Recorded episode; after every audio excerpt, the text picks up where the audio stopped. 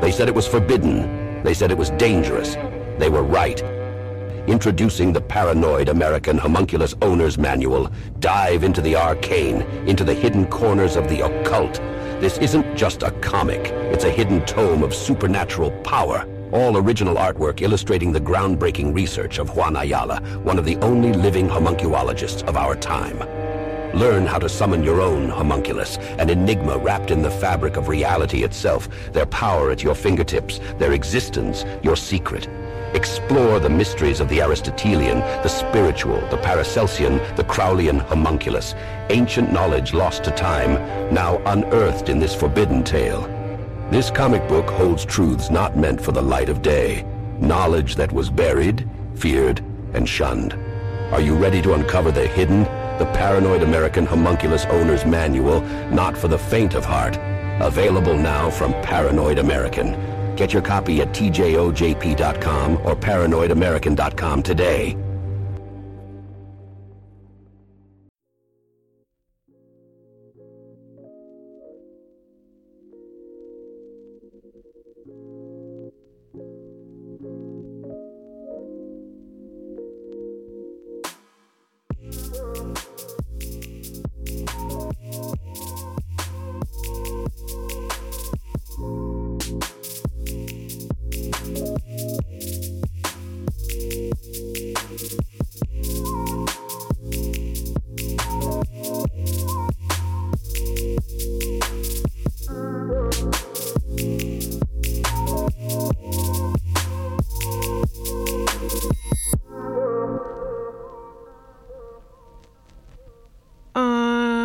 Cabrón. Hello and welcome to another episode of the Juan on Juan podcast. I'm your host, Juan. I just got done talking to Manolo Perez from the Manolo Show. Manolo is a comedian.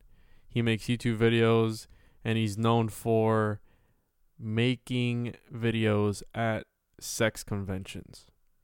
And sex conventions, you probably think some crazy stuff has happened at those conventions, and he's experienced some things that is just like, what? So I had him on the show. Super cool guy. Check out his work. Super funny. And this episode's definitely going to be not suitable for work. We talk about sex and in detail. So just a heads up with that. But without further ado, this is Shooting Pornos with Manolo Perez, and we're live. Manolo, thank you for being on, dude. Welcome to the show. Like I told you before, I've watched your video. I saw your first videos on Facebook, and it's my type of comedy, dude. You're funny as hell. You do comedy too, right? Yeah, and thank you, man. Thank you. It's funny, and when I started this podcast, I want to invite different people on that are good at their craft and who find a niche in whatever it is in life. You know, I've gotten to the point in my life where it's like I need a sense of direction. And I think everybody struggles with this because existential crisis. Yes. Yeah, bro. What makes, like, we're so conditioned by society.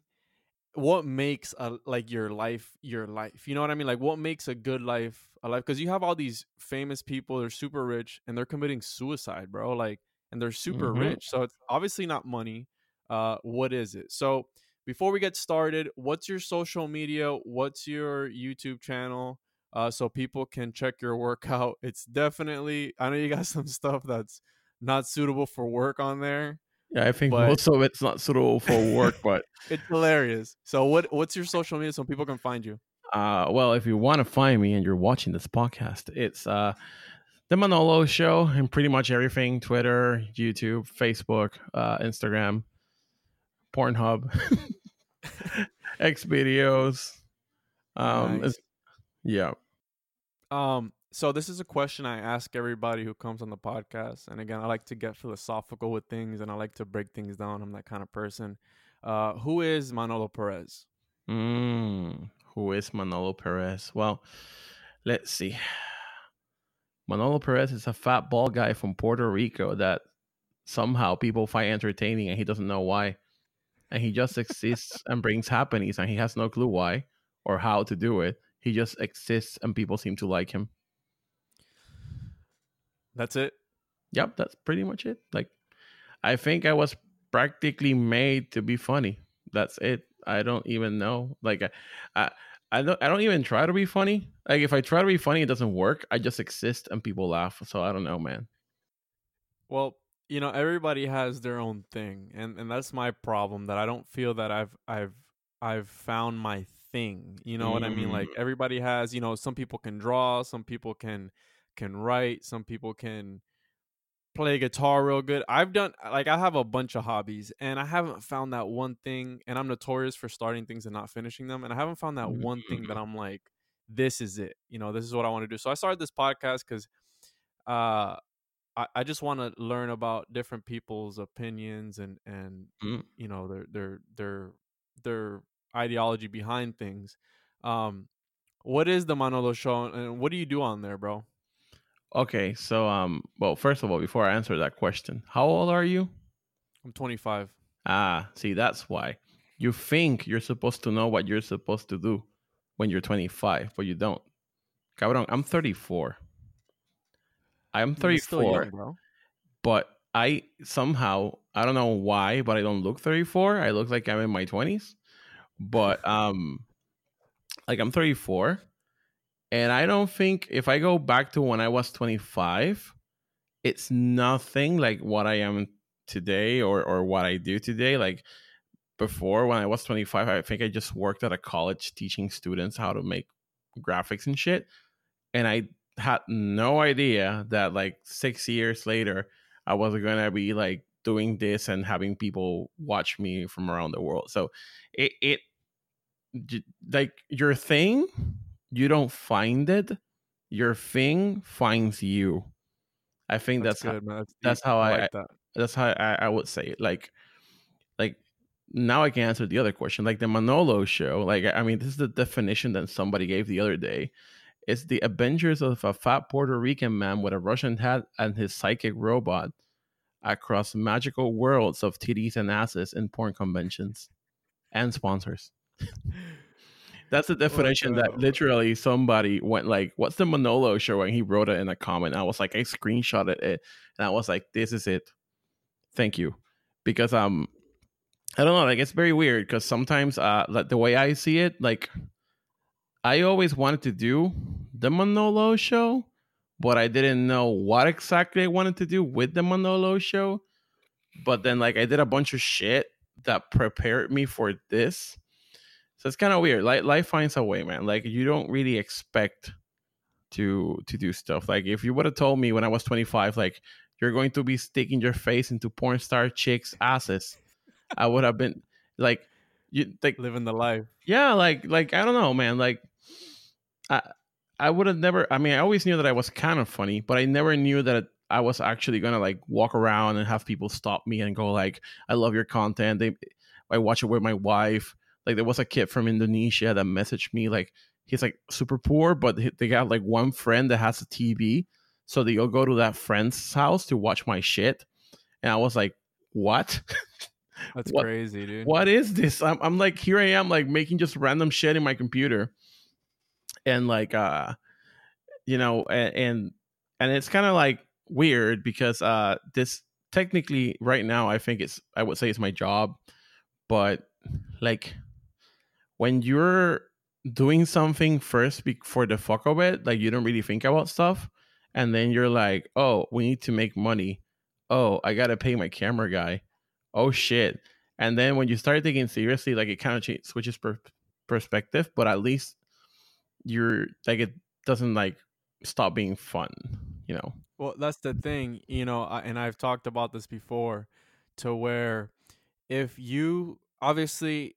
You know, everybody wants to make money because money is the motive. You know, everybody needs to make a living. You have bills to pay. That's the messed up part about society, that we depend on this piece of paper, yeah, man, that is given value from what, you know, like it's worth this much. Like cryptocurrency, you know, it has no backing, but yeah, it's worth so much money. So when you stop looking at it it's art. What you do is art, you know, comedy. What you're doing is art, and it's a craft.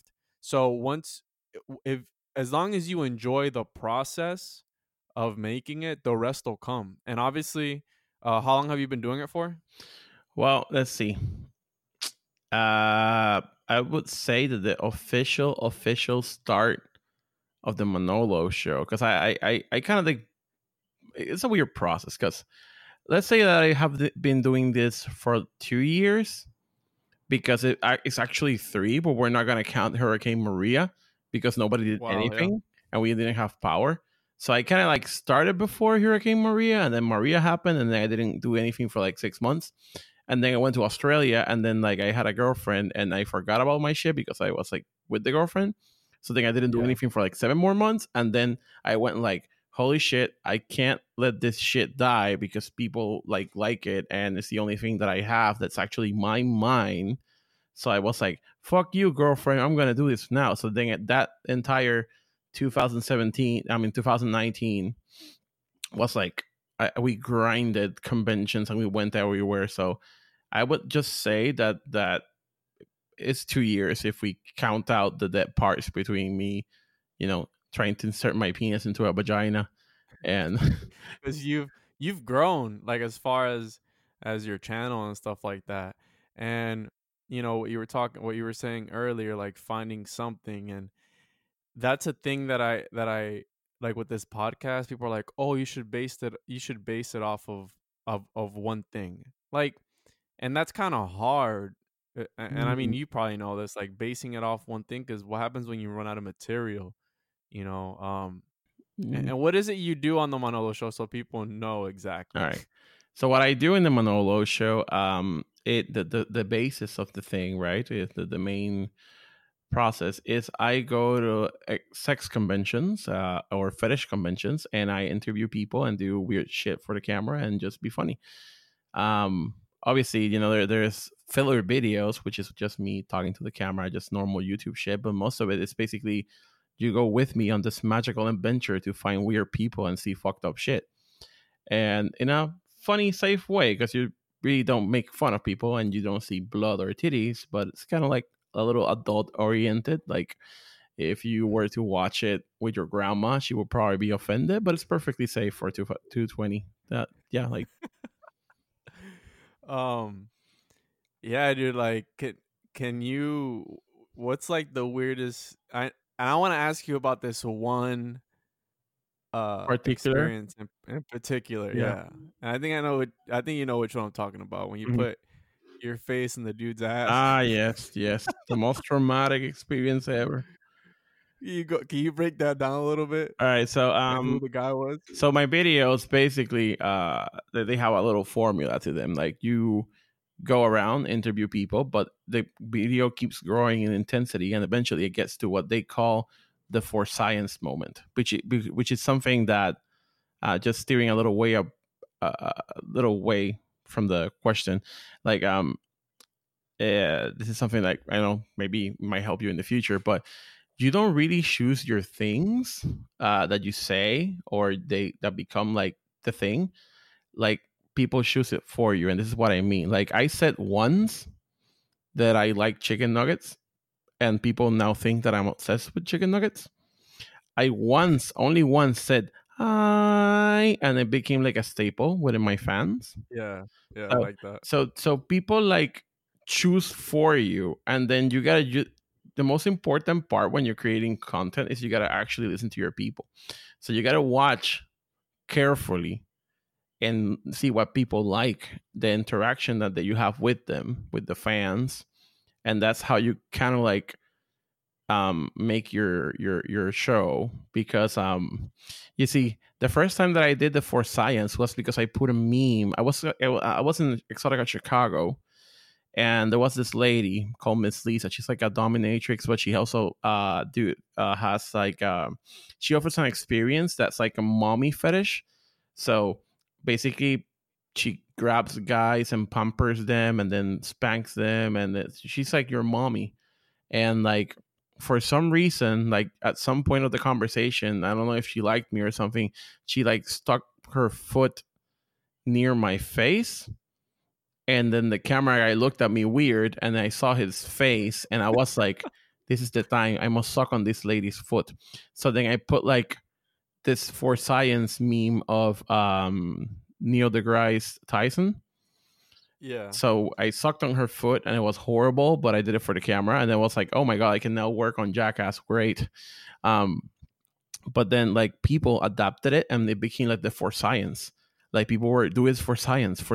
And, you know, then we went to Fetcon, and I did something horrible for science. And then we went some weird shit, bro. Yeah. But then in ABN, and this is the thing, when you're making content out of the blue, like if you're in your house, you have certain control what you're going to do. But when you're in a convention, you are basically at the mercy of the elements. Because you don't really know, especially everybody's different. Yeah, because you don't know what you're going to find. You go there and you're like, okay, maybe I'll find very cool hot chicks. Maybe I'll find a very cool fat guy.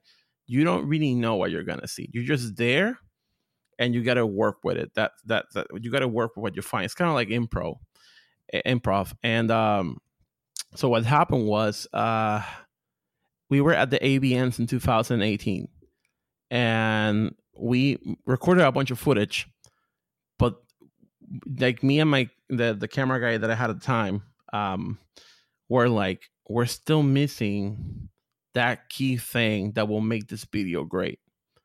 We're missing that. So we wanted to find like a very... The pressure's on. Yeah, because we knew like out of the footage that we knew we had funny moments, but there was like, we were missing like the funny, like the ultimate moment. And we were like, what the fuck are we going to do? And then we went into this room, and there we saw this gorgeous guy ass. That's the only way that I can describe it. Like, there was like this guy kneeling. That's forward. Not gay, right? That's not gay? No, I'm not gay. But these guys, like his butt. If like I was like a, if this was like a Serrano ham, this would be like the top tier Serrano ham ass. Like, I looked at it and I was like, holy shit, what the fuck? Because this guy was like kneeling forward and his ass was sticking out of a booth. And then my camera, my guy zoomed on it and he's like, cabrón, you got to stick your face into that guy's ass. Está gufiao. And I was like, oh God, I don't know, cabrón. And he's like, cabrón, you got to do it. This is it. And then we go to the guy and he's like this gay porn star. His name is Wesley Woods. And he's like the gay porn star of the year. The year before, he was like the gay porn star. And we're talking to him. And I'm like, can I like put my face in your ass for YouTube? And he's like, yes, you may. And I'm like, okay. So we started the interview because he's like, because he has seen one of my videos before. So he was like, you come here to stick your face in my ass. And I'm like, oh, wow. He already like knew. So we're like, okay. And then we were going to do it. And I'm like kind of shaking inside. And I'm like, oh God, oh shit. Okay. I'm just going to do this quick and I'm going to slow it down on post-production and people won't notice and it's going to be great. But the problem was I kneel down and I begin to stick my face into his ass. And then like a chick next to me yells like, but do it for real. And I'm like, oh, it doesn't look real, then fuck it. So I stuck my face directly into his ass as far as I could. The problem was he was wearing like a small thong, so I could feel his butthole wrinkles in my nose. And then I was like, oh, cabrón, this is his butthole. And I could feel like the little twink, like the little blinking of his asshole in my nose. And then like I wasn't prepared for having balls in my mouth. Like, his balls were directly on top of my mouth. And the thing is that I thought like, man, having a beard might protect me from testicles, but no, cabrón. Like, I felt the huge power of the testicles in my mouth. And this guy is actually gay. And he's actually gay. And he was like literally pushing my head farther into his asshole. And I was like, oh God. And then like, he had this one hair. I'm not gonna forget this. He has this one hair that was like extra hard, like a nail, and that fucking hair was like on top of my bottom lip, and it was horrible. And I was like, oh, so I like stuck my face out, and I bit into his ass out of retaliation. On his cheek, Yeah, his ass cheek. Like, I bit on it, and then he's like, oh, I like that. I'm like, no, you're making this worse. The thing is that we do it. I get up. I go like, oh, God. And then Angel, he goes like, cabrón, we got to do it again because, like, the light on the back, it looked dark. We got to do it again. I'm like, oh, fuck. God. So we had to, like, do it again. But the second time, I was like, you know what? I'm going to make sure we don't have to do this ever again. So I licked his ass. I mean, his butt cheek. I bit on it again. I stuck my face even harder. I was like, I did it full power. And then he's like, he turns around. He has like this huge boner. And I'm like, oh, God. Okay. Damn, I'm going to go to the bathroom. And I remember going to the I remember feeling dizzy. I went to the bathroom. I vomited. And then like I really? I went to the bathroom. I took the ultimate puke Chunky Town. I went to Chunky Town in the bathroom, and then I looked at myself in the mirror and I was like, what the fuck have you done? And then like so you were like disgusted with yourself after you did that? Cabrón, my face was on somebody else's ass. Not even because if it was like a chick that that, you know, at least was hot, I would have gone like, okay, because I did that in the Fetcon video. But it was a guy. You got balls on your chin. Yeah, but there was a guy's ass, and it had like a particular minty smell, which I have like no idea. Like I don't know if he like Listerine his ass before. I don't know. And then like I remember like literally grabbing soap and almost polishing the first layer of skin out of my face. Like I remember almost ripping it out because I washed my face like 10 times. And then, like, I remember going, like, you know what, Manolo? At least out of all the asses that you could have done this, it was the gay porn star of the year's ass.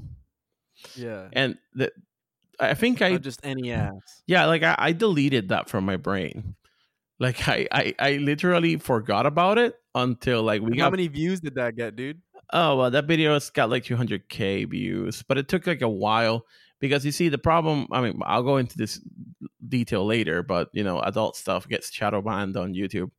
But like I remember forgetting about it and then getting back to Puerto Rico and then start editing the video and going like, what the fuck did I do? But at the same time, I knew this was gonna put me very well with the gay community. I was like, the gay community is going to go like, I love this guy. And the gay people have a lot of money. So I was like, this is going to be great. But yeah, that's the story about the porn star guy and the horrible thing that I did.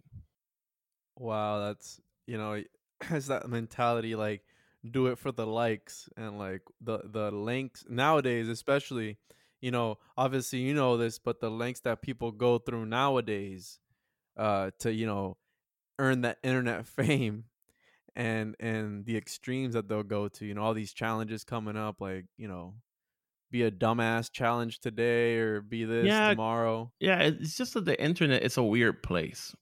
And it's just a dark, weird place. It's a weird place, but it's also a weird place for content creation. Because sometimes you go like, you know, this might work. People will like this. And you do it and you get shit views and nobody shares it. And you're like, fuck. But then you do something very stupid that makes absolutely no sense. And people love it.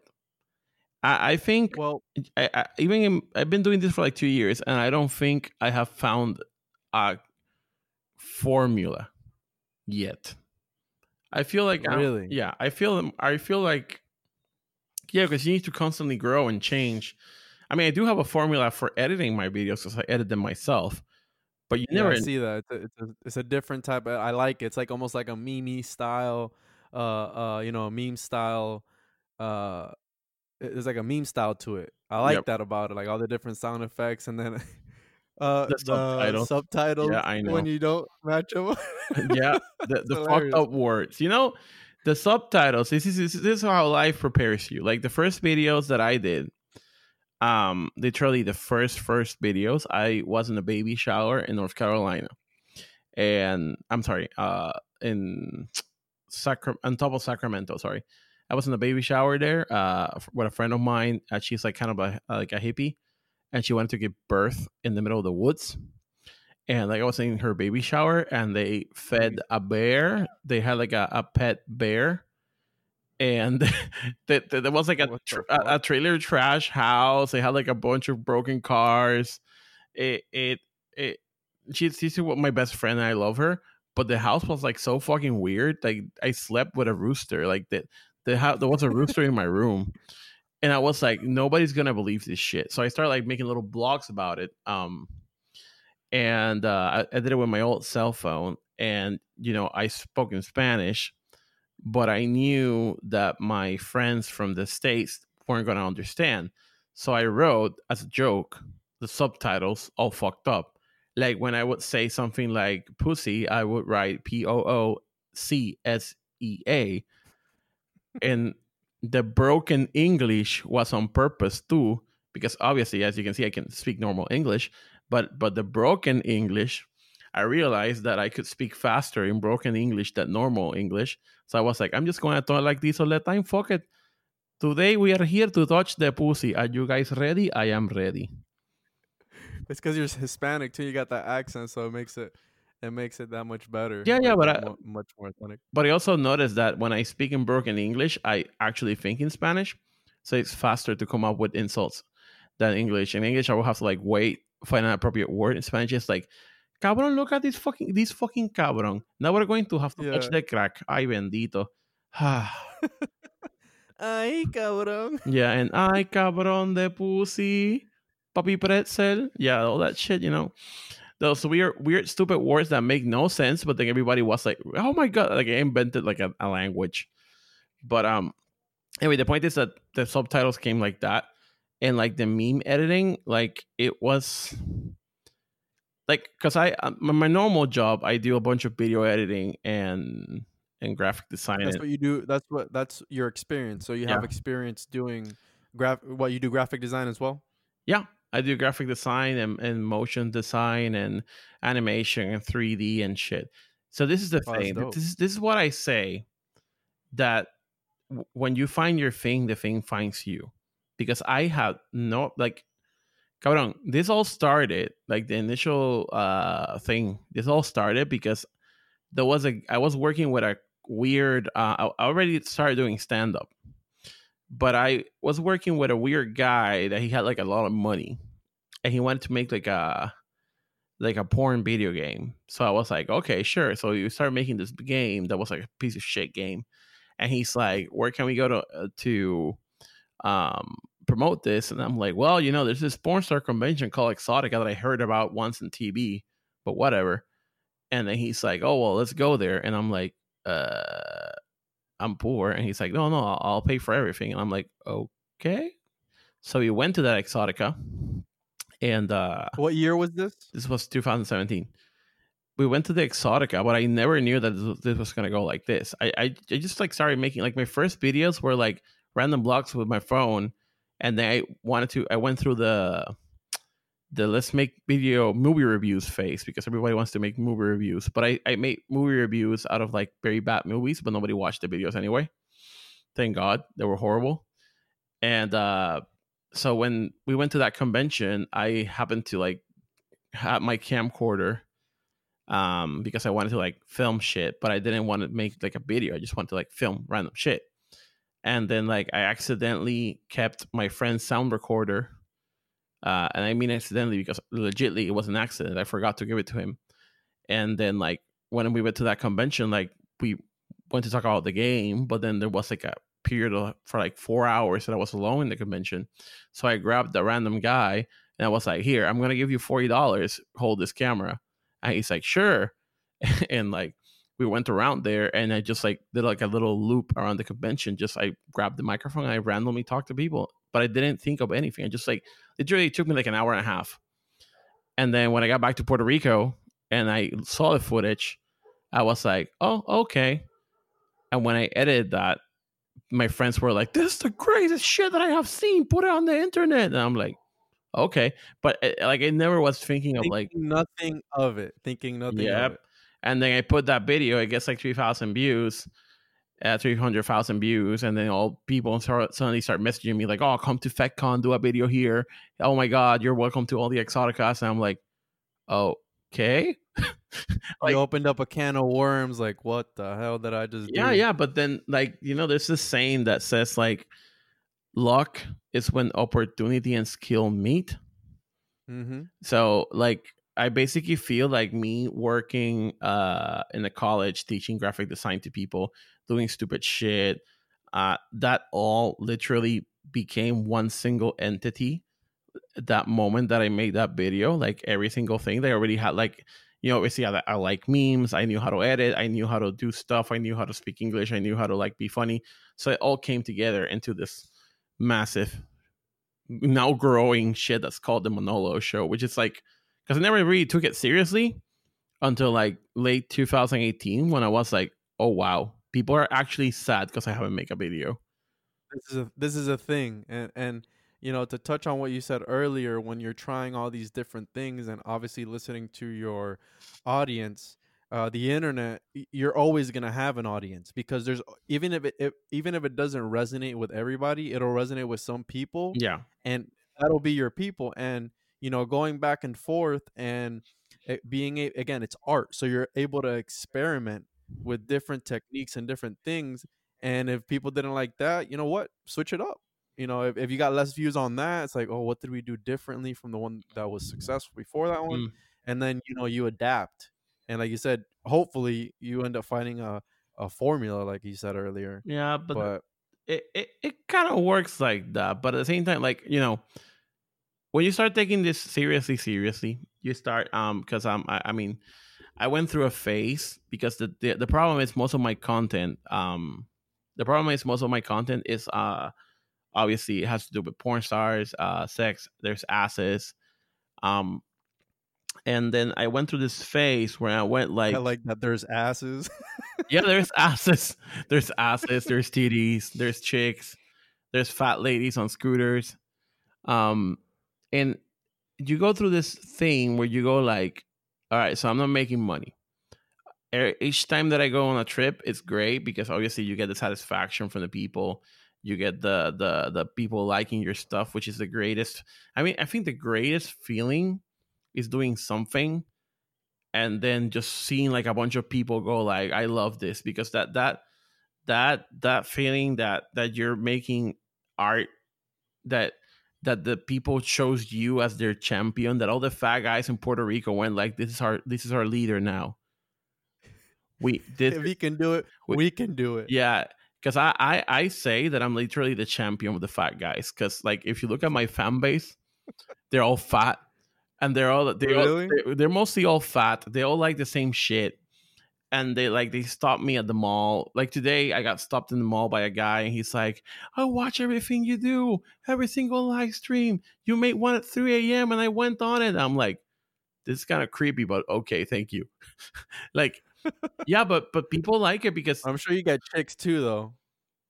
Yeah, I'll go into the chick department later. Oh, there's chicks. The problem is that it's a certain type of chick. Yeah, mostly it's a certain type of chick. Like, and speaking about chicks, it sometimes gets like very how do you say this? When you're kind of, I consider myself being like sort of famous. So when you are kind of famous, well, I mean, sort of, because I don't want to say that I'm famous, but I get stopped at places. You know, if somebody asks you once, like, hey, how is it to be famous? It's basically just being exactly equally poor, but people stop you for pictures. It's the same shit. It's like just like being like a weird, like that guy that did that Bed Intruder song. The one that from I think it was like 8 years ago, that they got into his house and then like try to rape his sister. And he was like, oh, we're going to find you. And then somebody made a song out of that. It's kind of like that. Like, that guy has no money. I haven't seen that. It's like an old meme. It's like being a meme, basically. Like, you get no money for it. Meme. A walking meme, basically. That's how it's like to be famous. And so the thing is that like, sometimes when people talk to you, you start once you realize you're famous and people want to like chip in on your fame and they think you have a lot of money, but I actually, because they're like, how do you travel so much? And I'm like, well, let's see. I live with my grandma and I work, I save money, I don't buy shit. And then like I spend $2,000 to fly somewhere and make a fucking video and come back. And then I'm poor for like 2 months or 3 months. And then we do the same shit again, rinse and repeat. I mean, now I'm actually making money of it, but like at first it was like super hardcore. Yeah.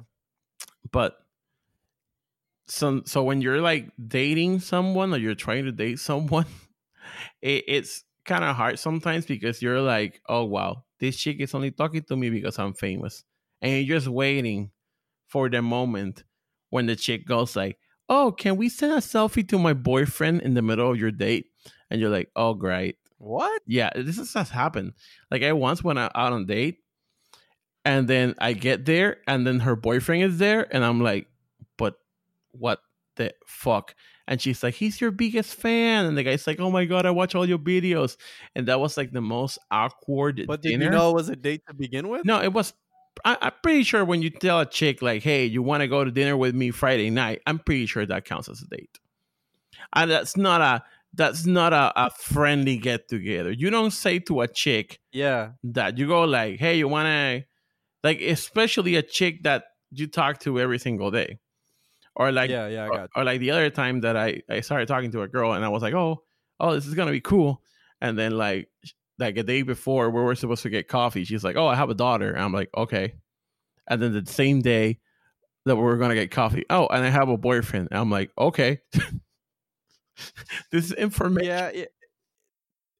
You should have. Yeah, I get what you mean. I mean, I know where you're coming from, but that's the thing with women, dude. The thing with women is that they'll some are scumbags, dog, and like they don't come through. Like they don't say the full thing and they'll like lead you on. Yeah, and then you go like, oh wow.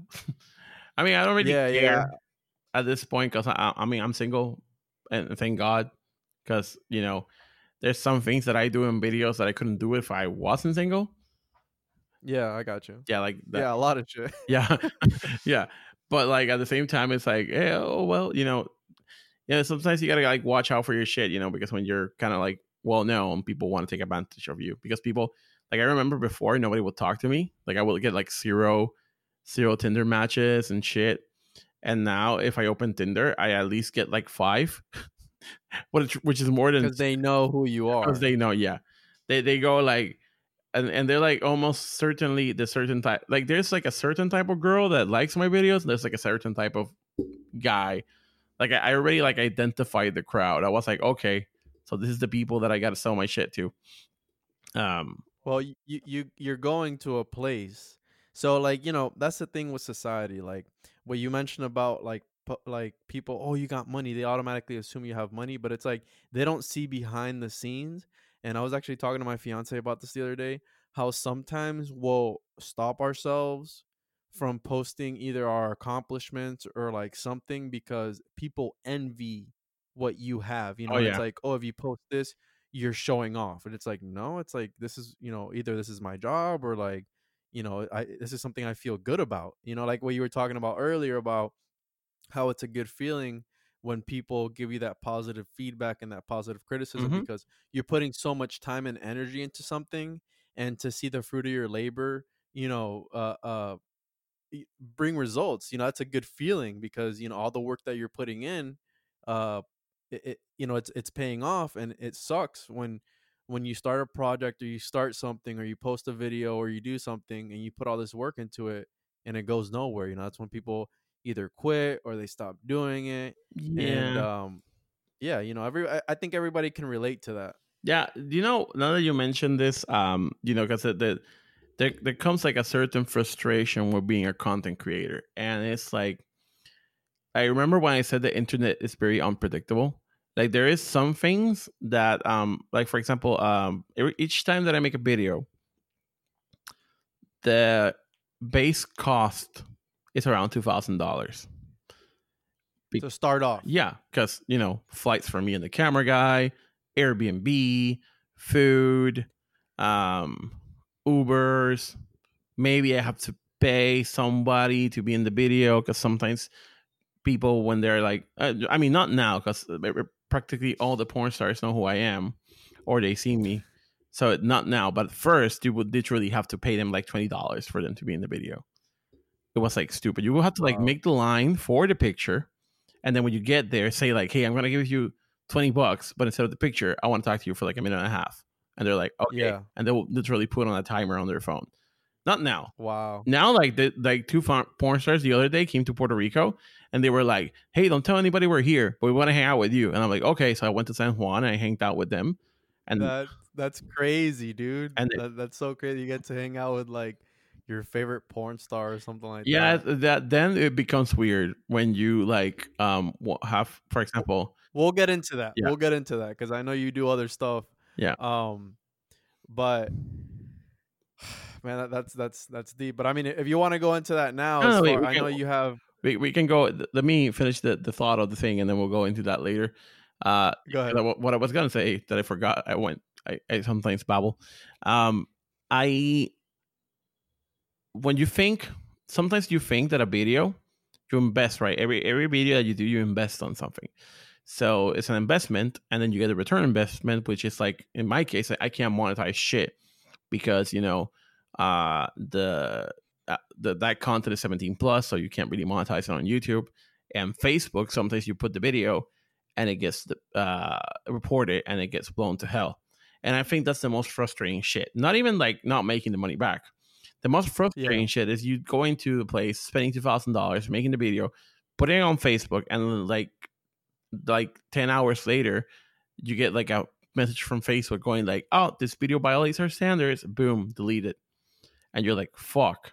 Because if it was there and people will watch it, you know, then, you know, you go like, oh wow, this works. But then when you literally the company that's hosting your video takes it down, yeah, then you're stuck in the water. But maybe not everybody can relate to like that, because especially because like what you do is so again not suitable for work. I'm gonna say maybe, controversial.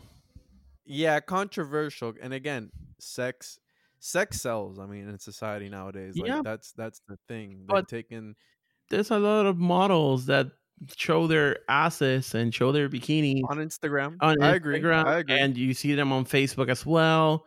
And you got like a picture with 3,000 chairs. And here's me trying to be funny, educate people on sex and do shit. And then I'm the one that gets reported.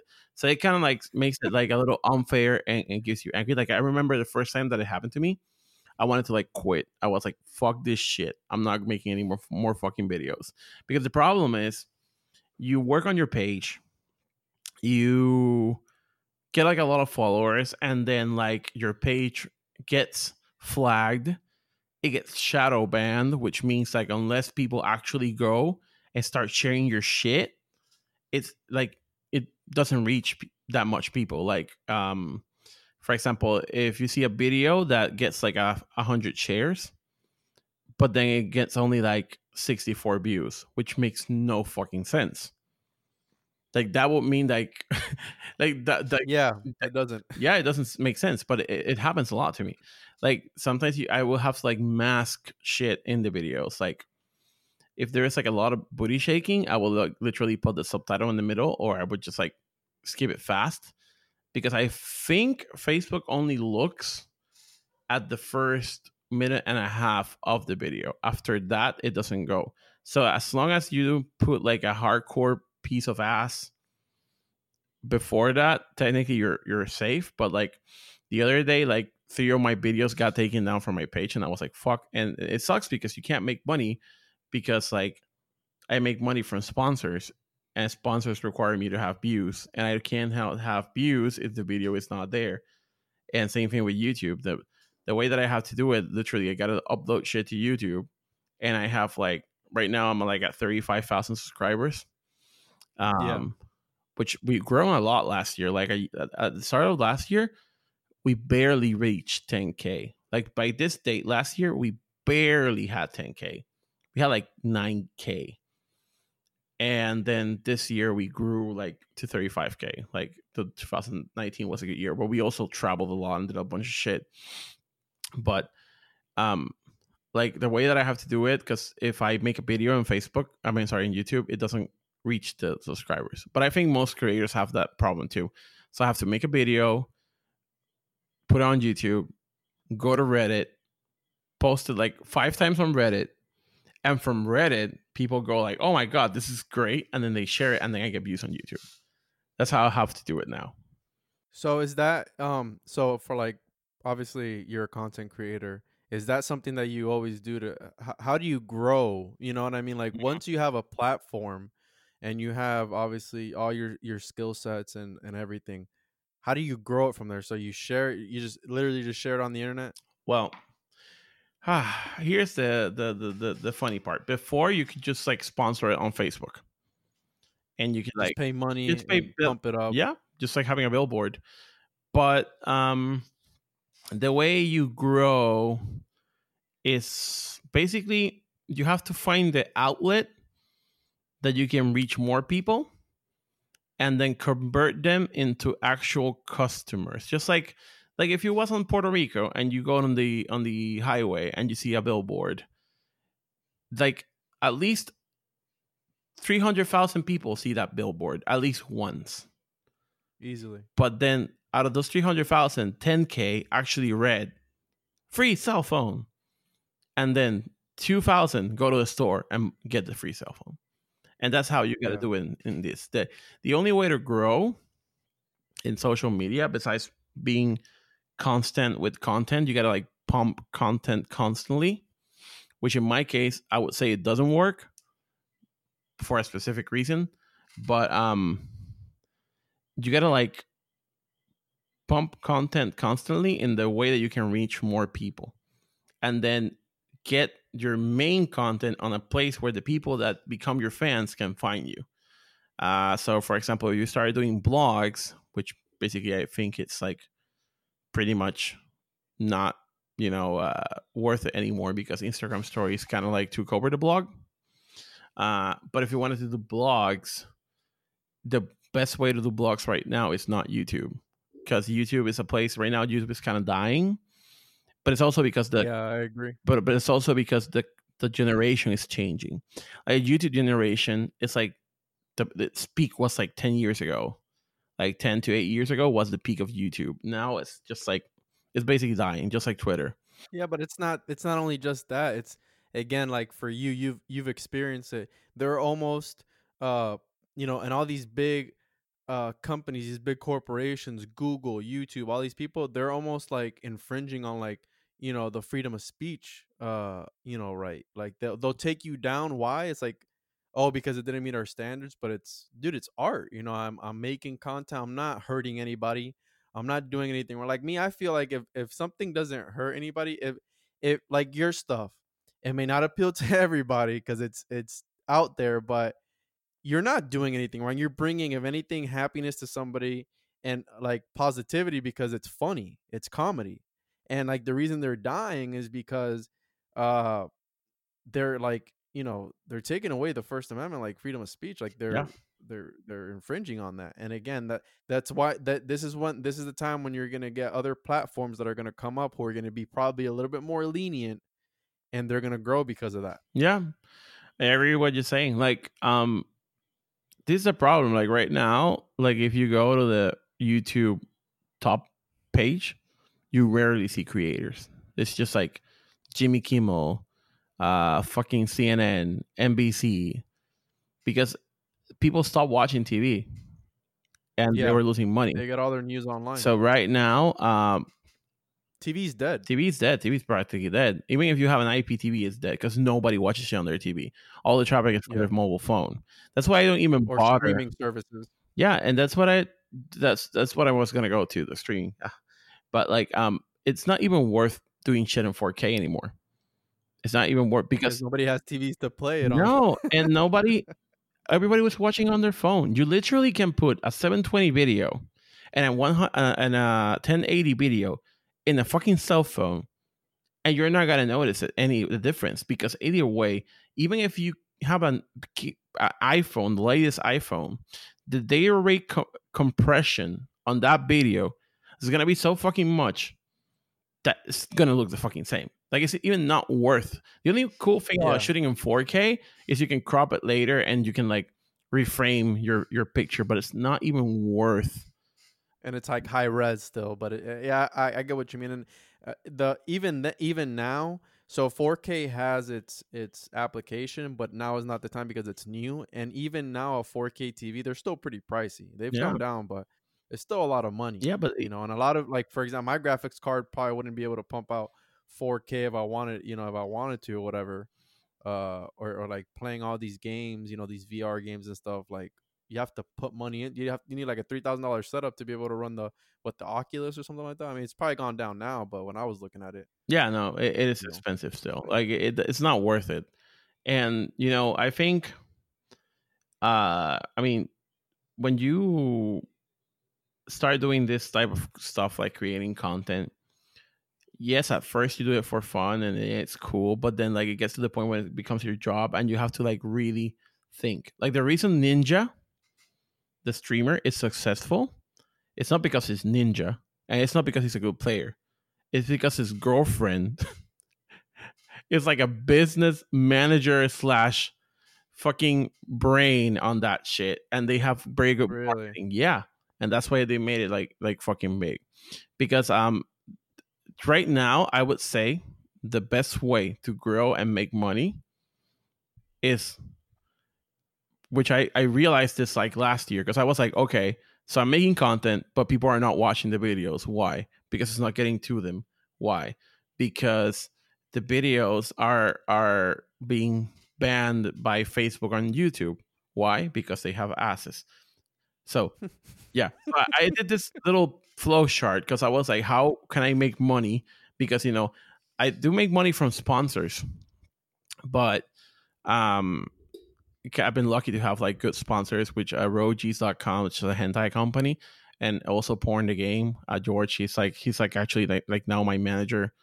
He helps me with shit, and he's like great, but it's very hard to like actually make money. Like, I feel like, you know, when Not That Wermas wasn't around, like, I'm pretty sure he went through the same shit, but he was on TV. So you had like no choice but to watch him anyway. But who would you say? No Te Duerma, El Gangster. Puerto Rico TV show from the 90s. The one that had asses and titties. No, I don't. All right. So there was a TV show. Bro, I'm American. I'm American.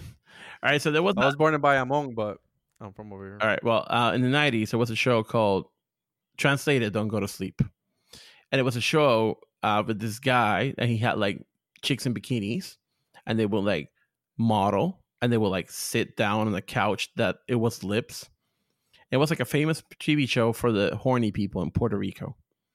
It was like the horny TV show. I'm basically now doing the same shit, but the problem with my content is that, you know, all right, so you watch the video, you get laughs, fine, but my content is not made in a way that I can pump out a lot of videos unless I literally go broke. Because if I spend each production $2,000 and I only make from sponsors $2,000 or at least $1,600, I'm still losing money. I'm slowly losing money because like right now, what I'm doing for the videos is like I make a video and I make the return investment like 3 months later of the video. So that's the model that I'm at now. But before, you could like monetize your shit and just like sit in your computer, talk shit every day about video games or whatever. And people usually go, then this is the mistake that people do. Like, people go like, oh, but if you want to make games, Manolo, just do gaming content so you can make money. Manolo, why don't you just play GTA? Manolo, because it happens. People go like, do this, do that. But the thing is that once you realize what you're good at, you got to find a way to exploit it. And you got to like also test shit. Like, I have tried making videos that are non like sex conventions. For example, I think the greatest video that I have made so far is the one from Area 51. No, dude, the one that I really liked was the one where the future you comes. Oh, the future me. That one, bro. That one's hilarious. Yeah, that was a sponsored video. Yeah, that was That was gold, bro. Yeah, that was, but yeah, Area 51. I want to talk to you about that too. Yeah, Area 51. I think was like the greatest video production quality wise. I think. And well, actually, no. I mean, yeah. The one that you just mentioned had a better camera because we bought a cinematic 4K camera, and we were like, we're gonna do this now. Fuck it. We're gonna do like weird sketches. Fuck this shit. Fuck this shit. Did you write that? Like, did you come up with that, or did people help you? No, here's how we did it. So I my sponsor Erogies.com, I sold him two sponsorship packages. One was for a spot within the video that's called This Isn't Comic Con, which is basically a little compilation of past conventions that I haven't used. And so I put a spot there for that game that's called I forgot the name of the game. Fuck, Monster Count. Yeah. So in the video, I go like a little spot, a random, because people seem to like my stupid commercials, the ones that I put in the video, that suddenly cuts and it's like, hey everybody, do you like the pussy? Do you like slaying the pussy? But look no more. So everybody likes that shit. So I put that commercial there, and people, the Erogies people liked it, but then they wanted a standalone video for one of their games. Now, we tried this before. I tried playing the game by myself. I tried playing the game with my robot fan. I tried playing their games with a chick. And we know people don't like those videos. But I know that they don't like them, but they pay me to do it, so I don't care. Yeah, you do what they tell you, because I mean, it's your sponsor. They're sponsors. Whatever, money. So I have to like pretend that I like the video or go like, hey, look at this game. Woohoo. I mean, not pretend, because I do like hentai games. But I mean, I don't really play hentai games, but I like them when I see them because they're sometimes funny. But I mostly just laugh at them. But then they notice that I don't know how to play. And then they're like, do you even play games? And I'm like, no. No. But I can't be funny, and I'm making a funny video for you. Yeah, so, yeah, that's all that matters. As long as you get the views and the clicks that you want. Yeah, that's what I'm doing. And right now, people that watch my videos, they all know Erogies because you know they're there. So what happened was with that game, that video was that I needed to do a sponsor video, but they wanted to be standalone. And I played the game, and I was like, I can't do the same shit that I did in the other two videos. What do I do now? Like in the first video that I did for them. Nothing happened.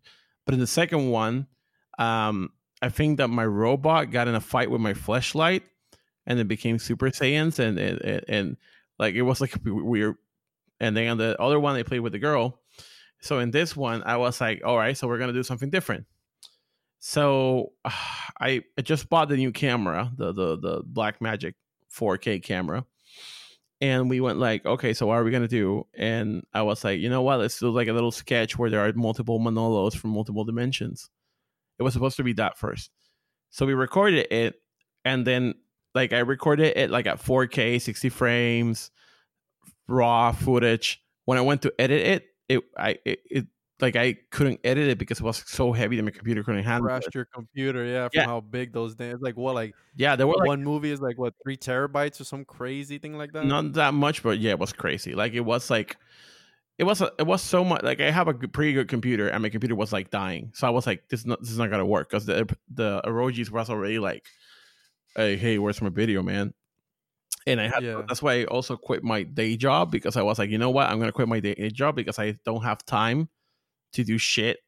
Like I either gotta do my show or my job, and right now I think I should take my show seriously as my job, so fuck the other shit. So that takes a lot of guts. I was like, fuck it, you know what, I'll just be poor and stream, because a lot of people make money streaming. So I was like, I'll just stream, and as long as I can make enough to pay for my internet and my stuff, because I either way the videos, the Exotica ones and stuff, most of the money comes from sponsors anyway. So I was like, you know what, I have no debts, so technically I can do this and just be poor for now and do this and really focus on pushing it. If it doesn't work, at least I tried. I'd rather try and not work that work and then be 40 and be like one of those baby boomers that at 50, they're making like a band and playing like a small cafe and going like, that life that they could have lived. And that's another message that I spread on this podcast. Like, you know, your own worst enemy is yourself, and you know, it's taking that first step. That's the hardest. Yep. And, you know, just do it. And if it doesn't go as planned, hey, at least you tried, woulda, coulda, shoulda, you know? Yep. And that, you know, in life, you're not thinking about it like, oh man, I wish I would have done that. Yeah. It's better just, you know, just try and not make it. Yeah, basically. And so when we were going to record, we set up everything. I sat on the car and we were like, okay, what the fuck are we going to do now? So I was like, oh wow, I don't know what to do. So I went into the bathroom and I was like, you know what? I'm going to make a time travel story. Fuck it. I came back to the future to stop myself from jacking off. And we're going to show this fucking game in the middle. Fuck it. So I didn't wrote any lines. So what I did was like improvise a bunch of lines in one side of the car, go to the other side of the car, improvise like a other bunch of lines, and then watch the entire edit. And we'll watch the entire footage and literally pick out parts and put it on the edit until they make sense. Wow. That actually wasn't written. It was just like me saying random shit. And then like I bought the Batman at Walgreens. And then I came back into the car and I was like, here, Michael Keaton. And he's like, oh, Michael Keaton, Batman. And then like my camera guy's girlfriend put on the wig. So pretended to be me on the other side. Yeah, I saw that. And like, fuck it. Like then when we finished editing it, we were like, oh, wow, this actually turned out quite nice. I mean, I think it was a little bit longer. It was a little bit long, but if you take out all the sponsor shit, because obviously it was a sponsored video, so we needed to add gameplay. But if you cut out all the sponsor shit, it's actually a very funny video. And then we were like, it is, dude. I enjoyed it. We were like, oh, maybe we should do this more often. But then like the problem is like when you do sponsors and shit, they want to see views. And if you look at my Exotica videos, all of them have over 100,000 views. This one like has like 4 million views. I don't even know how, but it keeps growing. But the other videos get usually stuck between like 20K, 40K. So when they sponsors you start offering you money, they're like, oh, but why does this video have 2 million views and mine doesn't? And then they go like, oh, well, then that's the game. Yeah. You could always focus on all your videos getting millions of views, then everybody would be doing it. Yeah, but it's very sorry about that. It's a good thing about a podcast. You can actually cut that out. Yeah. I'm gonna clap twice. There we go. Okay.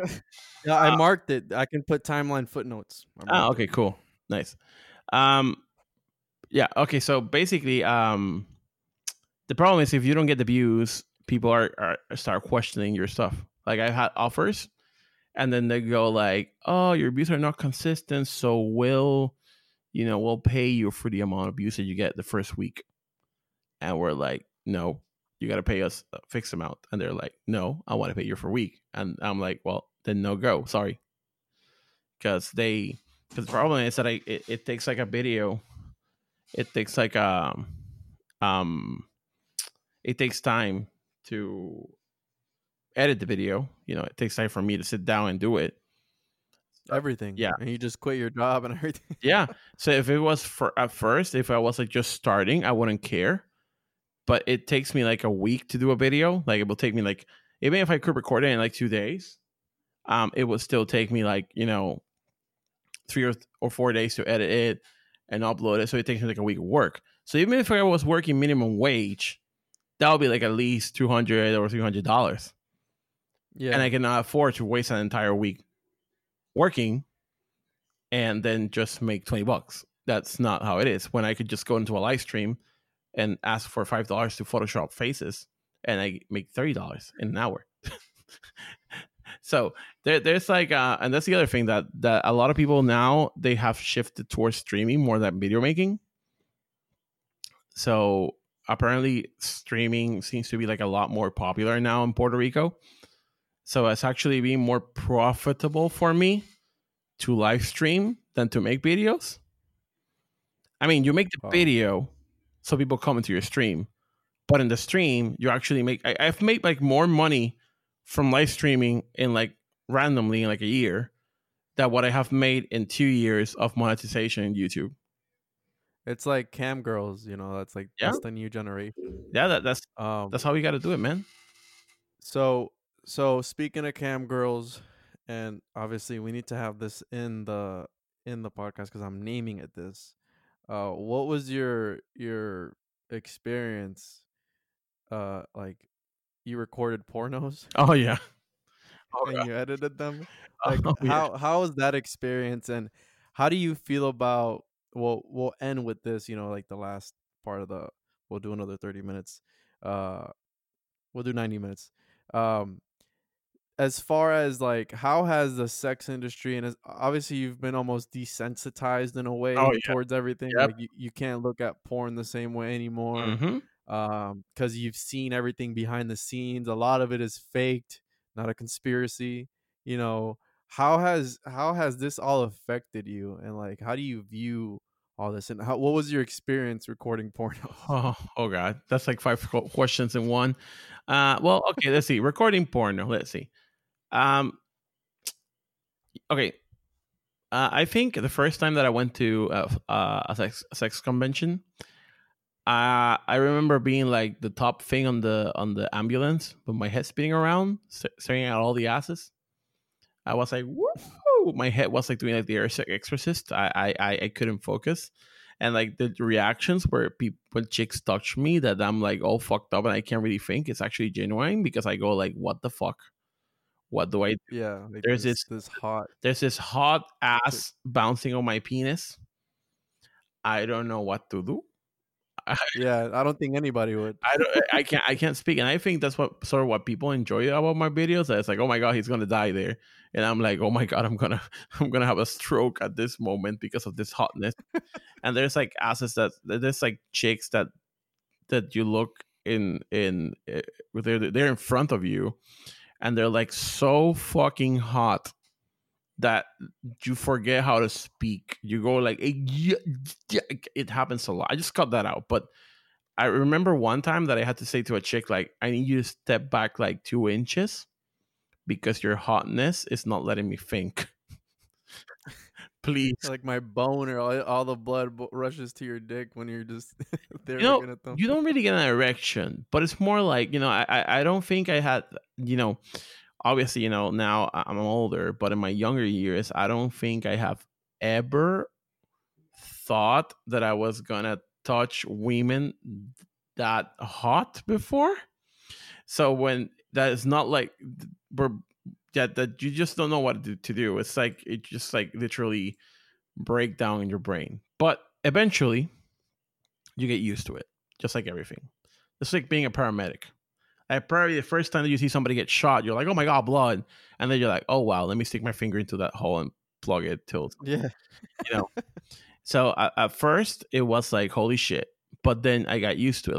Like I met them, and it becomes a thing because porn stars, at first there's porn stars and cam girls. You see them on the cam, you see them on taking dicks in the ass and swallowing a bunch of semen.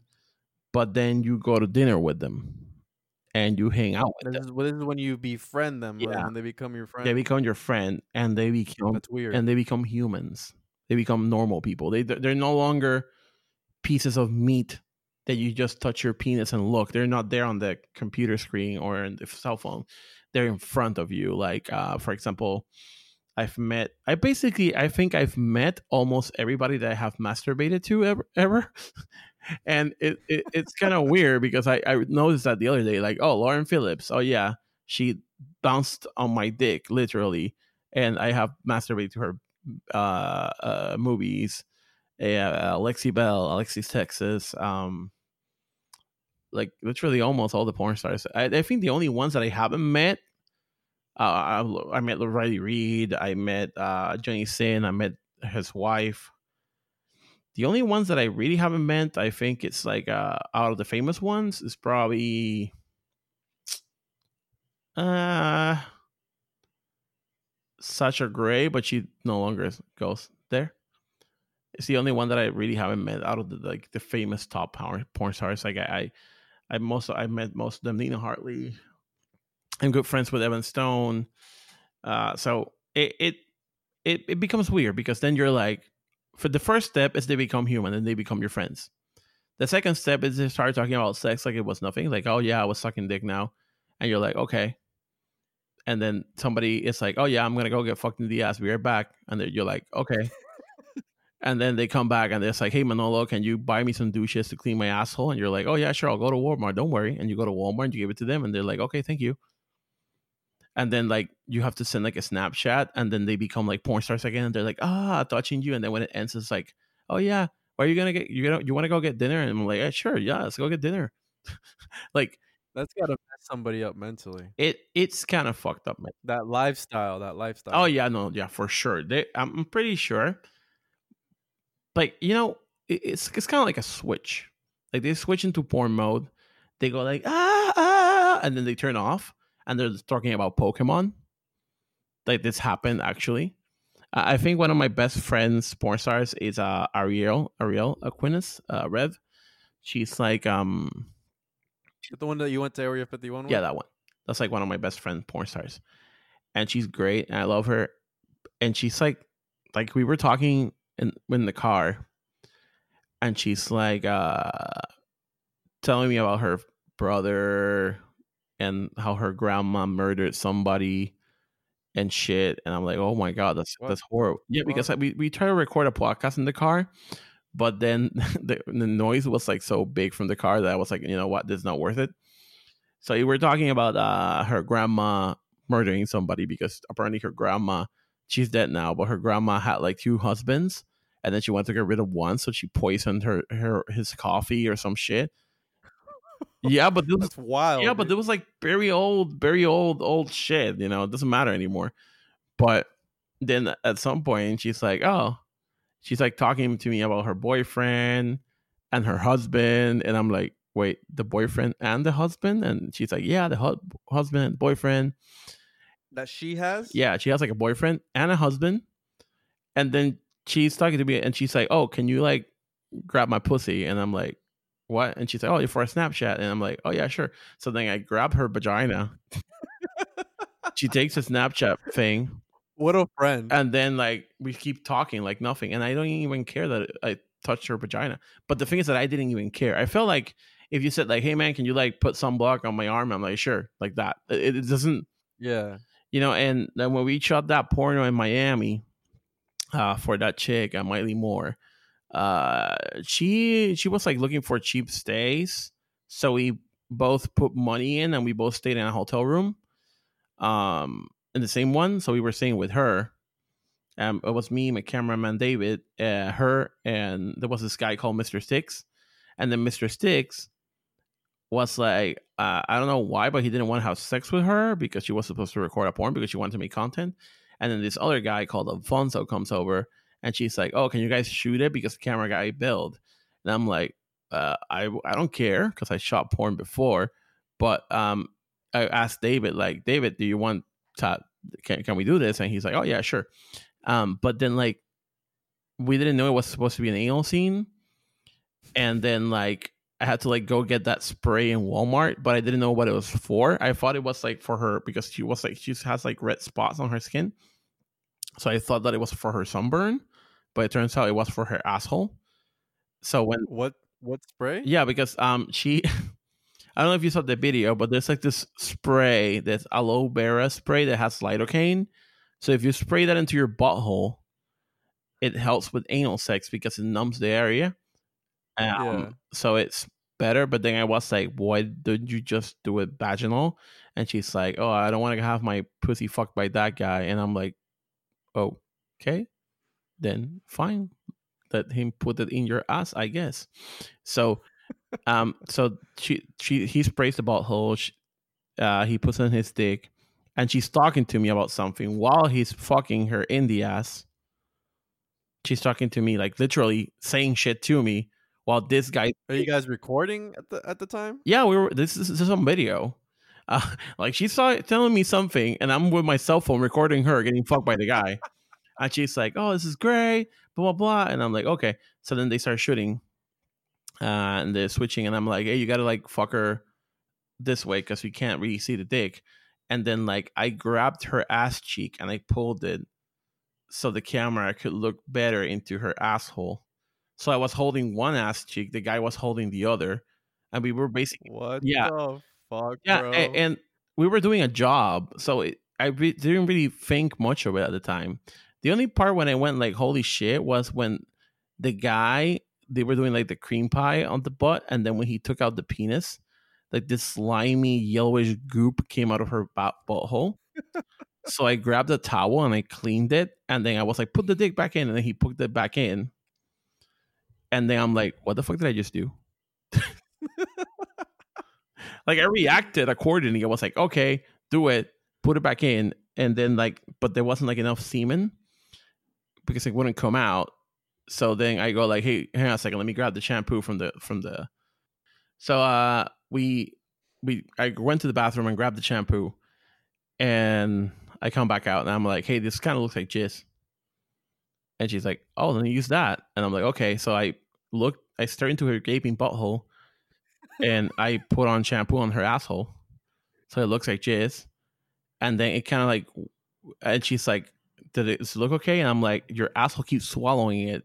So I put more, but I literally stuck the thing. I literally stuck the tip of the thing into her butthole, and I squeezed it so it would go inside. And then she pushed it out. And then I looked to the side, and my camera guy was shaking. He's shaking his head. He was like, ah! And then it were okay.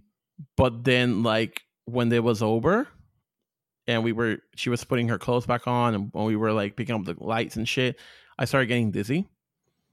And it felt like I just came out of, like, a roller coaster, and I, like, sat down in the bathroom, and I'm, like, sweating, and I'm like, what the fuck did I just do again?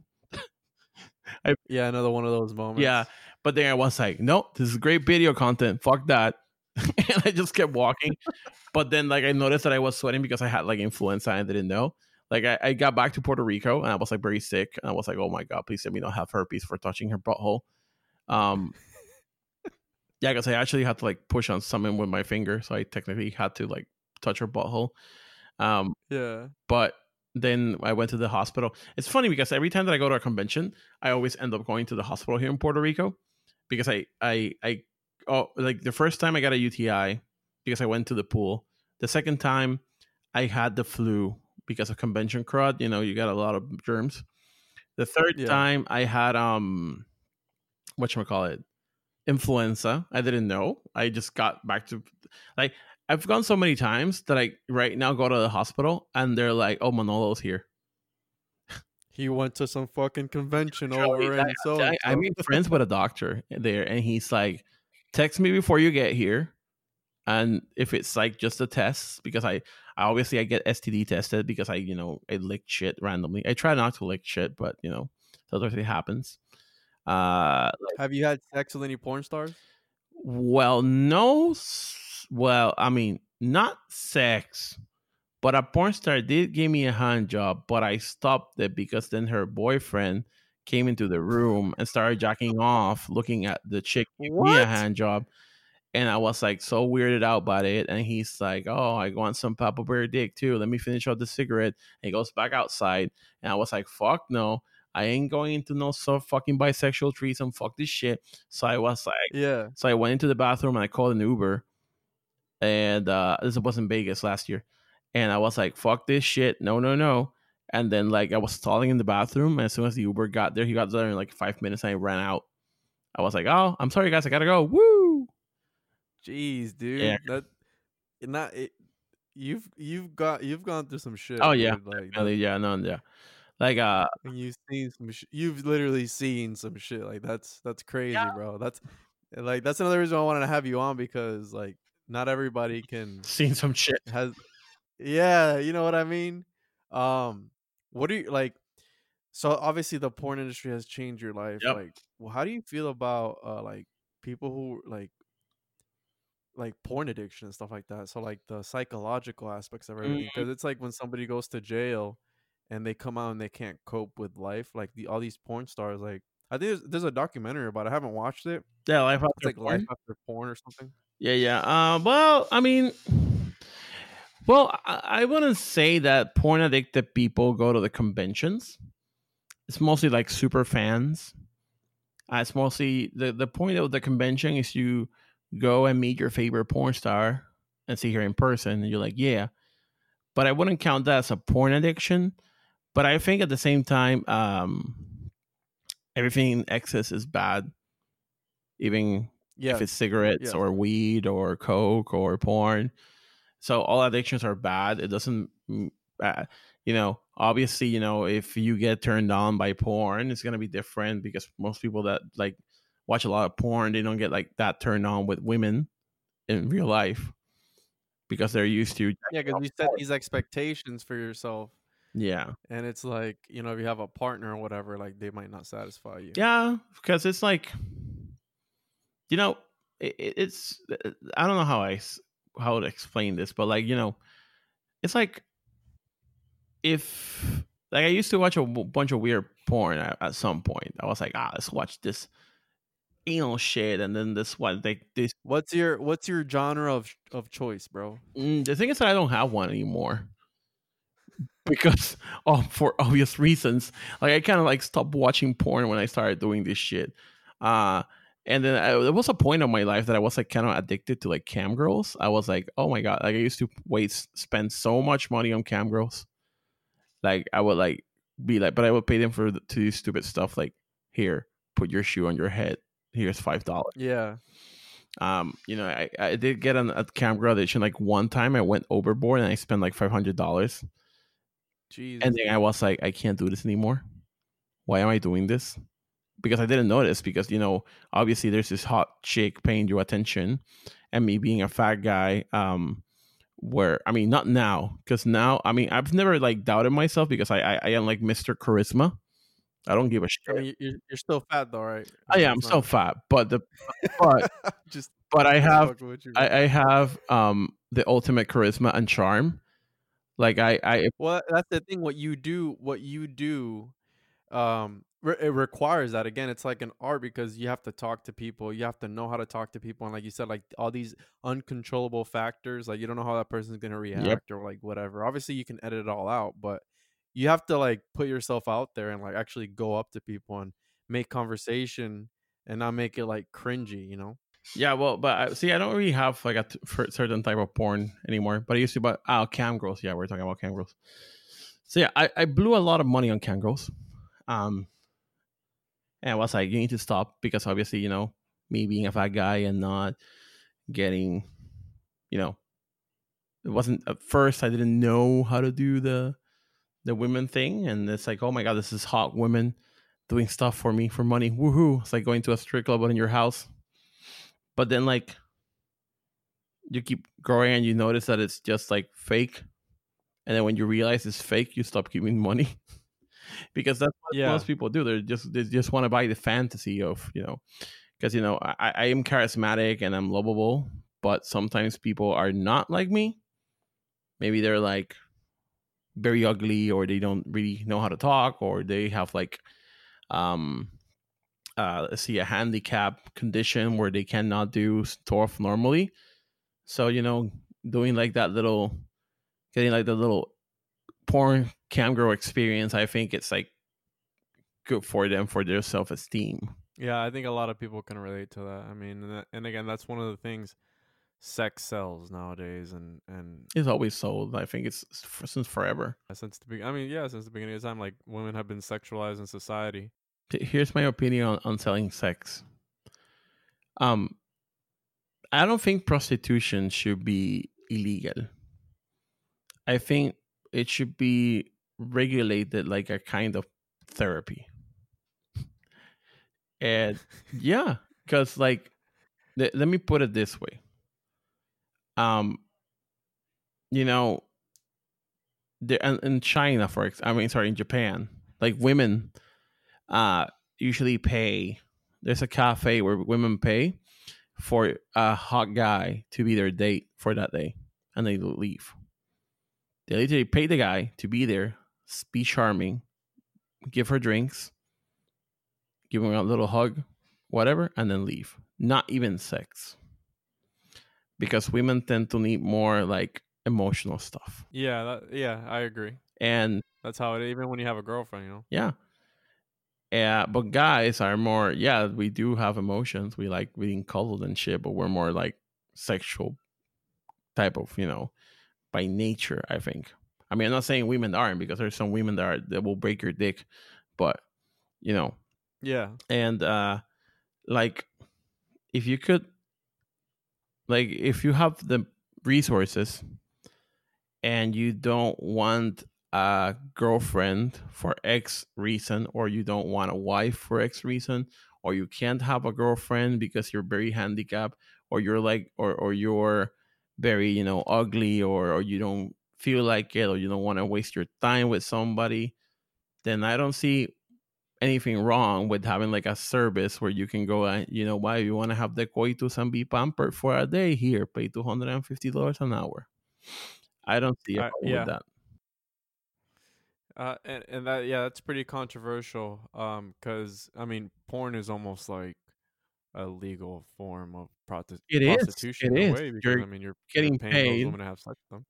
It's just like a legal gray part, but you're getting paid for sex, literally.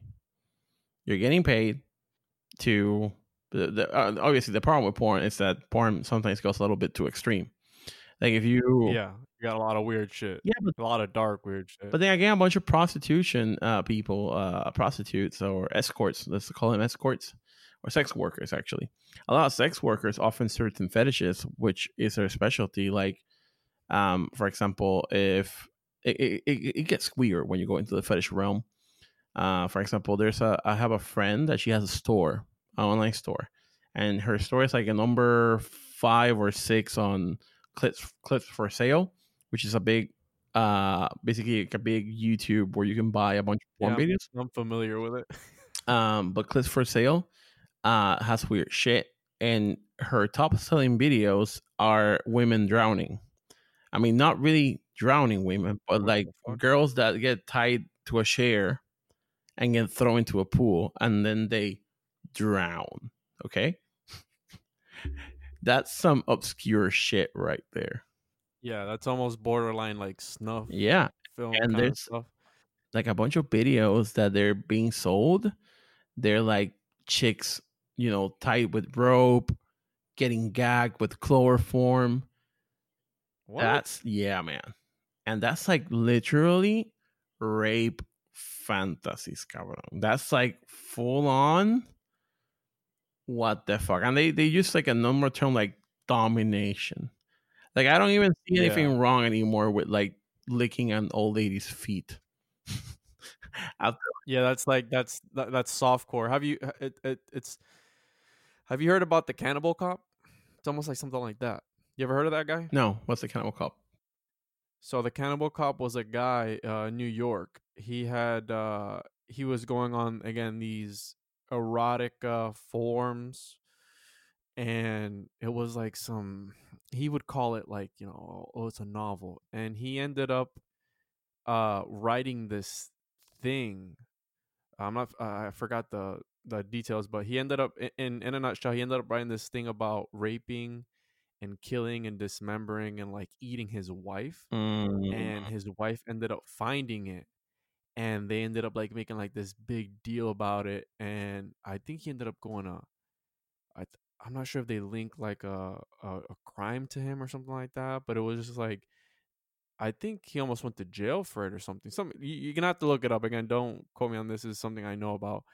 And again, it was like that, you know, like just having the thought of doing it. You know, it's like serial killers. Why? Because they act upon the killing. And me, I'm cool with everything, dude. You can be into whatever you want, but as long as you don't, again, what I told you earlier, as long as you spread a positive message. I don't know what drowning people and shit is going to be spreading, but as long as you spread a positive message and you don't hurt children, you know, as long as you're not doing child porn, then that's cool with me. Because I mean, I have a son, and dude, if somebody was ever to do something to him, you shoot him. I think I would chop him up.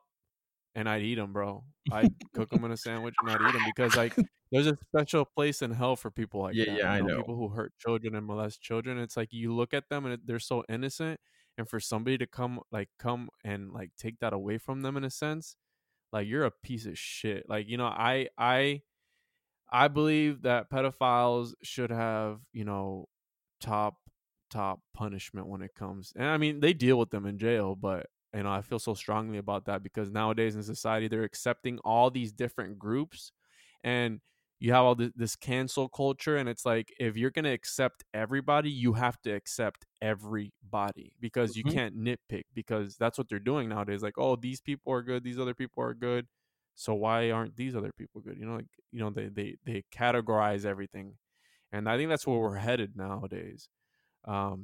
Yeah. Slowly but surely accepting different ideologies, which aren't the best, you know? I have a little problem with the internet nowadays and cancel culture.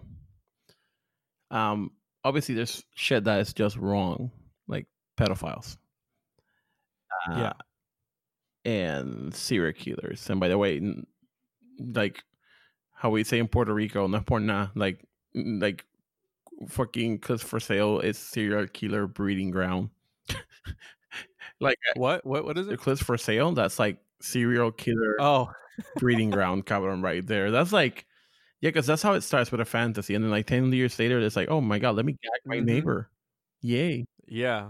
That's how it happened. Like a Jeffrey Dahmer or some crazy guy like that. You know, at first he started fantasizing about it, and eventually he acted on those intentions, and I mean, look what he did, dude. You know, it's dark. And we were talking about, it's crazy that we use the internet, like my podcast, to spread something that I'm making. But then at the same time, you know, the dark web exists and there's a lot of dark things out there people don't realize and people are naive to, but it's a real place. And there's a lot of things going on behind the scenes that people don't hear about.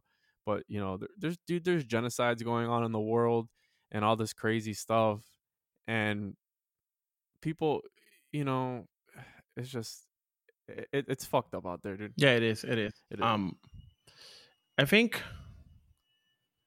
I mean, my because I try to like steer away from anything political and religion, because that's usually what brings problems. Like, if you see my content, you will find nothing about politics, nothing about religion. Nobody's making fun of anybody. I'm making fun of myself. You're all welcome to laugh at me. It does not matter, because you got to be very careful what you put in the internet nowadays. I mean, yes, of course, no publicity is bad publicity. I mean, sorry, bad publicity. I agree. Like, even if you did something wrong and 20 million people saw it, you have free promo. But like, you have to, like, you know, be, how do I say this? You have to be very, very, very careful, especially when you're dealing with minority groups that feel attacked 24/7 for some reason. Yeah. Like, because that's the problem too. Like right now, for example, and this happens a lot in the States, like in the States, the with all the racism and entitlement and minorities, you gotta like be very, very, very careful. Like, I mean, like, for example, one joke that I did that I kind of regret doing, but it was funny at the time, was in there was a video that I did that was in Florida SuperCon, and I saw it today. All right, so there was this guy that I go like, he was like, "Oh, I'm German," and I'm like, "Oh, you don't look German," and he's like, "Then how do Germans look like?" And then I cut like to Hitler, oh, with shit, the Evangelion intro, which is pretty fucking funny. Because like, it's like fucking Hitler. You got shit for that? No, nobody gave me shit for it. But then also in that video, there's this guy like with a jacket and a hoodie looking all sad. And I went like school shooter cosplay. And that's the subtitle that I used. With Linkin Park and Ponderson's school shooting, I think it was. And I think that if that video went viral, probably I would like get canceled for it, because everybody's like canceled. I mean, the other thing is that what that kind of pisses me off at the same time doesn't, is that now people think they're entitled to cancel somebody else just because again, infringing on the First Amendment. Like, I have the power to do that. And I mean, I wish I could say the same thing, that my content isn't going to be full of political and religious stuff. But, dude, I've, like, on my podcast here, I go into that. And I go into that hard. Like, I got, you know, I have artists, authors, musicians, you know, all types of people on here. And we share all types of ideologies. And we talk about all that stuff. So, I mean, again, I'm not worried about if people will listen to me or not.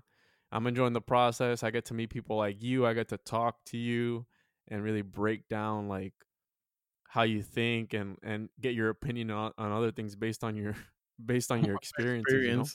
Yeah, that's funny because it's like, I think to really get to know Manolo, you need like an hour. You need like, well, we can set up to do another episode. You could probably need like another hour to do. Well, the thing is that I'm heading to the ABNs again tomorrow. We're heading to Vegas to record at the ABNs again.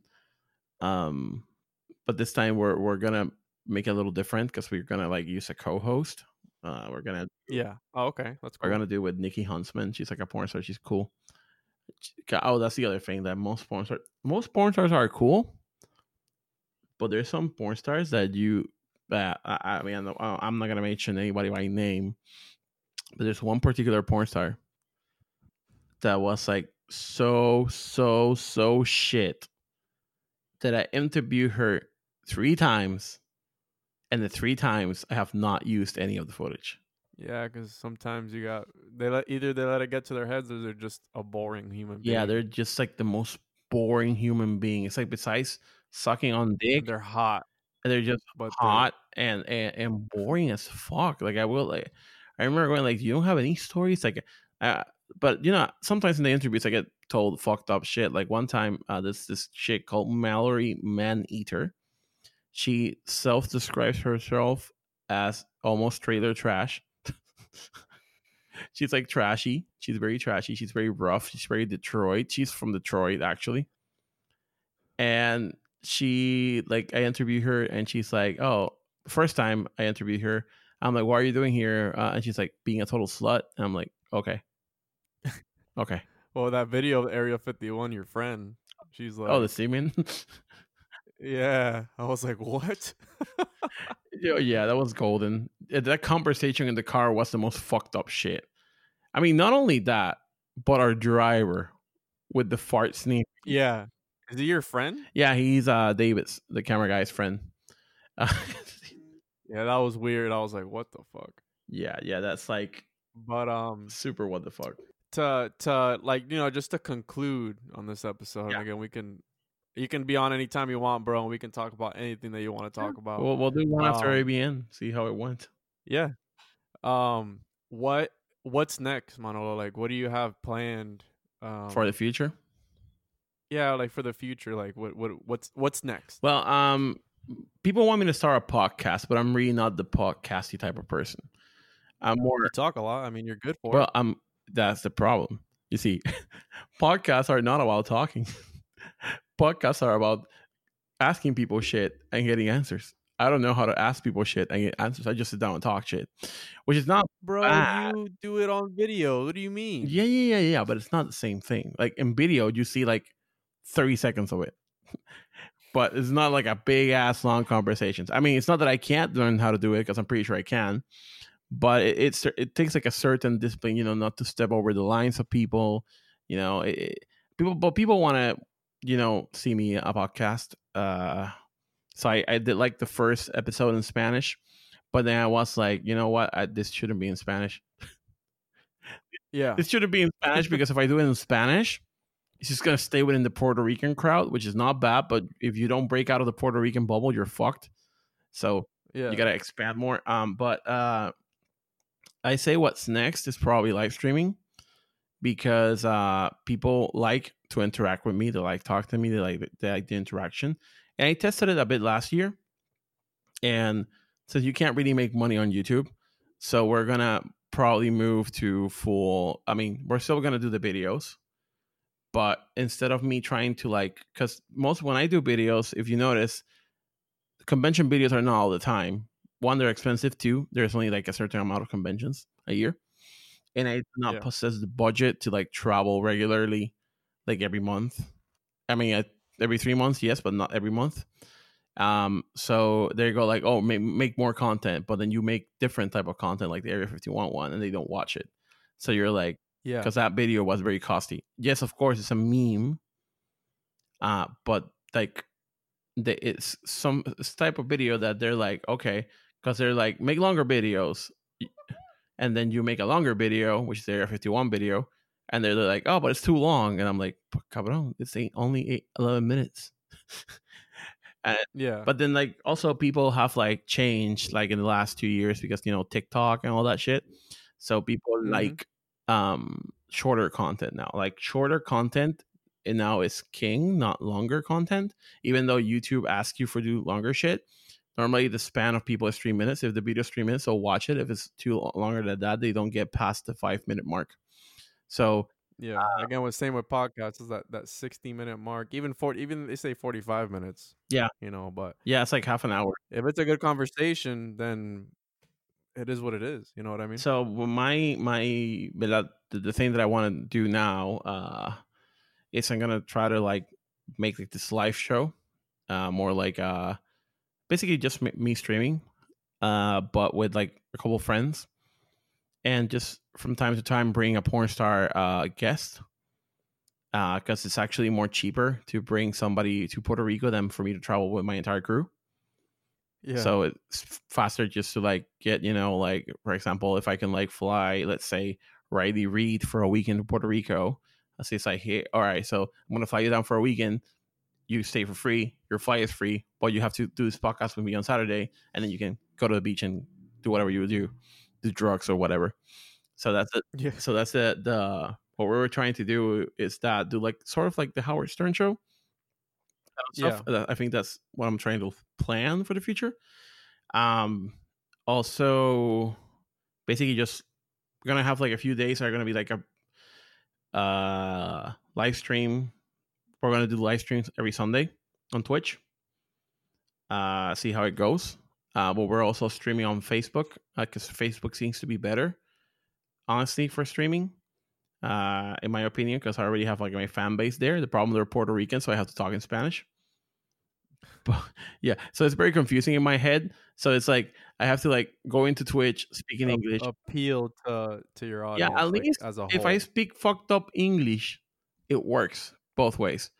But eventually, we're going to have to like move the podcast into English, because if not, they're just going to get stuck in Puerto Rican crowd, because the problem with Puerto Rican Spanish is Puerto Rican Spanish doesn't translate to any other Spanish. No, it doesn't. Like if you bring somebody from Spain and speaking Spanish, people from Argentina, Colombia, they won't understand it. If you bring somebody from Puerto Rico, they won't do it. So we're going to... It's the hillbilly Spanish. Yeah, so we're going to probably have to do it in English. And just like talk about shit, but something popular that has happened lately that I don't even know why. People are giving me money for me to roast them. Like people are paying me $10. So I grab a picture of their friend and I insult them. And I'm like, oh wow, I made $100 out of this the other day. I was like, oh wow, what have I been doing? Fuck videos. I'm just going to do this for a lifetime. I'm just going to sit down and insult people. It's like, your friend looks... That's great. Yeah, like we rate people on the inbred meter. So we go like, all right, so this guy looks like 60% inbred. I don't like insulting people, but you know, well, it kind of it's good. If they ask for it, and they're paying you, whatever. And the people usually get a laugh out of it, so that's cool. But yeah, basically, what's to expect in the future is live streams. We're still gonna do the videos, conventions, but we kind of wanted to do like a travel series, but we don't have the money.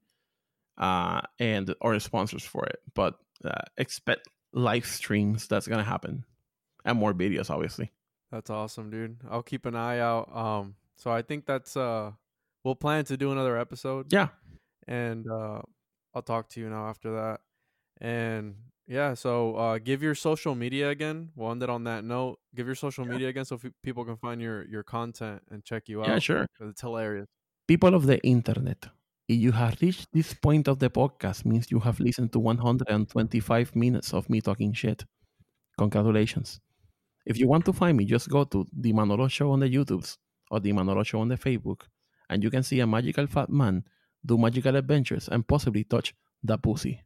Bro, so I want to end it with the eye cabrón. You got to do it. And that'll be like the last thing on the podcast. Okay. Yo, ay cabrón.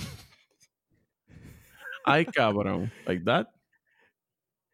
Yeah, you're good, bro. Hey, thank you for being on, man. I really appreciate it.